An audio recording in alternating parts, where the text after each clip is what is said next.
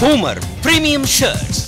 Bigg Boss வீட்டுக்குள்ள இருந்து வெளியே வந்து சிபி பாத்தீங்கன்னா பன்னெண்டு லட்சத்தை மட்டும் எடுத்துட்டு வரலங்க. நிறைய பேரோட ஹார்ட்டை எடுத்துட்டு வெளியே வந்திருக்காரு. அதை நான் சொல்லலைங்க அவரோட ஒய்ஃபே சொல்லிருக்காங்க சமீபத்துல பாத்தீங்கன்னா பிக் பாஸ் நிகழ்ச்சியில இருந்து வெளியே வந்த சிபி பன்னெண்டு லட்சத்தோட வெளியே வந்தாரு. வெளியே வரும்போது ரொம்பவே கண்ணியமா நடந்துகிட்ட ஒரு மனுஷன் அப்படிங்கிற ஒரு பேரோட வந்தாருங்க. அதுக்கு காரணம் என்ன அப்படின்னு பாத்தீங்கன்னா அவர் காசு எடுத்துட்டு நேரா வெளியே வந்திருக்கலாம். ஆனா அவர் பெட்டி எடுத்துட்டு நேரா தாமரை கிட்ட போய் தாமரை அக்கா உங்களுக்கு என்னை விட நிறைய பண பிரச்சனை இருக்கு. இந்த பணம் உங்களுக்கு தான் தேவையா இருக்கும் நீங்க இதை எடுத்துட்டு போறீங்களா அப்படின்னு அவங்க கிட்ட கேட்க தாமரையோ நானும் போலடா நீயும் போகாத நம்ம வீட்டுக்குள்ளேயே இருக்கலாமே அப்படின்னு ரெக்வஸ்ட் பண்ணாங்க. இல்லக்கா இதுக்கு மேல உள்ள இருக்கிறதுக்கான கான்பிடன்ஸ் எனக்கு இல்ல. நான் ஜெயிக்க மாட்டேனோ? அப்படிங்கிற ஒரு சந்தேகம் வந்துருச்சு. அதனால நான் வெளியே போறேன் அப்படின்னு சொன்னாருங்க. ஆனா வெளியே இருக்க ரசிகர்கள் நிறைய பேர் நிறைய விதமான கருத்துக்களை தெரிவிச்சாங்க. ஒரு சிலர் பாத்தீங்கன்னா இப்படி ஒரு மனுஷனை நம்ம பார்க்கவே முடியாது அப்படின்னு சொன்னாங்க. நிறைய பேர் பாத்தீங்கன்னா உங்களை நாங்க வின்னர் ஆக்குறதுக்கு தாங்க இங்க ஓட் போட்டுட்டு இருக்கோம். நீங்க ஏங்க வெளியே வந்தீங்க? அப்படின்னு சொல்லிட்டு இருந்தாங்க. இவங்க எல்லாம் எல்லாரும் ஒரு ஒரு பக்கம் ஒரு ஒரு விதமான கருத்துக்களை பதிவு பண்ண சிபியோட வைஃப் பாத்தீங்கன்னா ஒரு ஸ்டேட்டஸ் போட்டிருக்காங்க.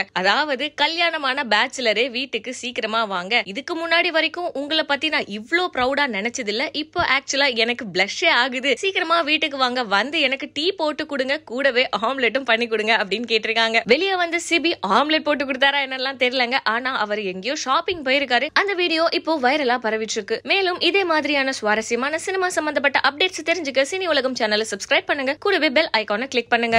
ஏனுங்க மாமாய்? அக்கா இவர் தான் அங்கே ஓடினது. நான் பாட சொன்னீங்கன்னா அப்புறம் ஓடாம என்ன பண்ணுவாரு? அப்படியே ஓடிலான்னு பார்த்தேன். வழி இல்லை வீட்டுக்கு கூட்டு ஹலோ போகணும் அது ஒரு இருபத்தி நாலு வருஷத்துக்கு முன்னாடி ஓடி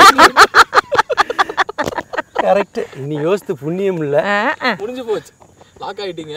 எப்படி இருக்கீங்க சார்? நல்லா இருக்கேன் நீங்கள் எப்படி இருக்கீங்க? நாங்க ரொம்ப நல்லா இருக்கிறோம் சாப்பிட்டுட்டும் நல்லா இருக்கீங்களா ஆமா அப்படிதான் சொல்ல சொல்லி மிரட்டுறாங்க அவங்க. ஓகே. இருபத்தி நாலு இவ்வளவு நேரம் வேற மாதிரி பேசுனாங்க. நீ வந்தோடனே வேற மாதிரி பேசுறாங்க. நாங்களாம் ஒரு ஆணுடைய கஷ்டம். இன்னொரு அது அது கரெக்ட். அதுதான் கரெக்ட் சரி சொல்லுங்க. சரி என்ன? இப்போ உங்ககிட்ட கேட்கணும் அப்படின்னா நிறைய பேர் இப்போ வந்து வீட்டில் இருக்கிறவங்க பொண்ணுங்க வேலைக்கு போனாலே வேண்டாம் அப்படின்னு சொல்ற காலகட்டம் போய் இப்போ வந்து பொண்ணுங்களும் வந்து எல்லா டிபார்ட்மெண்ட்லயும் போய் அவங்களும் சாதிக்கணும் அப்படின்னு சப்போர்ட் பண்றாங்க. பட் சினிமா இண்டஸ்ட்ரி அப்படின்றப்போ நிறைய பேர் வந்து அனுப்ப மாட்டாங்க. எதுக்கு போய்க்கிட்டு வேண்டாமே அப்படின்லாம். பட் நீங்க இது எதையுமே யோசிக்காம இன்னைக்கு அவங்கள அனுப்பிச்சு இன்னைக்கு அவங்க ஒரு நல்ல நிலைமையில இருக்கிறாங்கல்ல? இந்த விஷயம் உங்க புரிதல் பத்தி சொல்லுங்க. இது என்னை பொறுத்த வரைக்கும் உங்கள் கேள்வி நல்ல கேள்வி. எந்த துறையிலையும் பெண்கள் சாதிக்க முடியுன்றது உண்மை. அதில் குறிப்பாக வந்து திருமணத்துக்கு பின்னாடி கணவன்கள் அனுமதிக்கிறதுன்றது ஒரு பெரிய கேள்வி என்கிட்ட அடிக்கடி நிறைய பேர் கேட்டுட்டு இருக்க கேள்வி.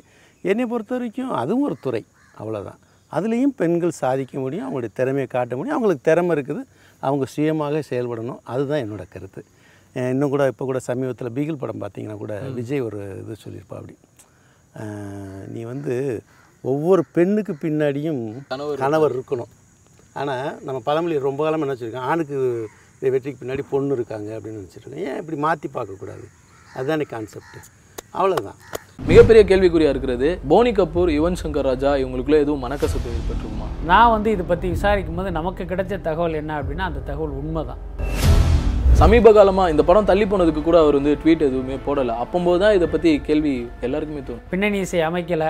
இது போஸ்ட்போண்ட் ஆகுதுங்கிறத நம்ம போட்டோம்னா போஸ்ட்போண்ட் ஆனது இவர் கொண்டாடுறாரோ அப்படின்னு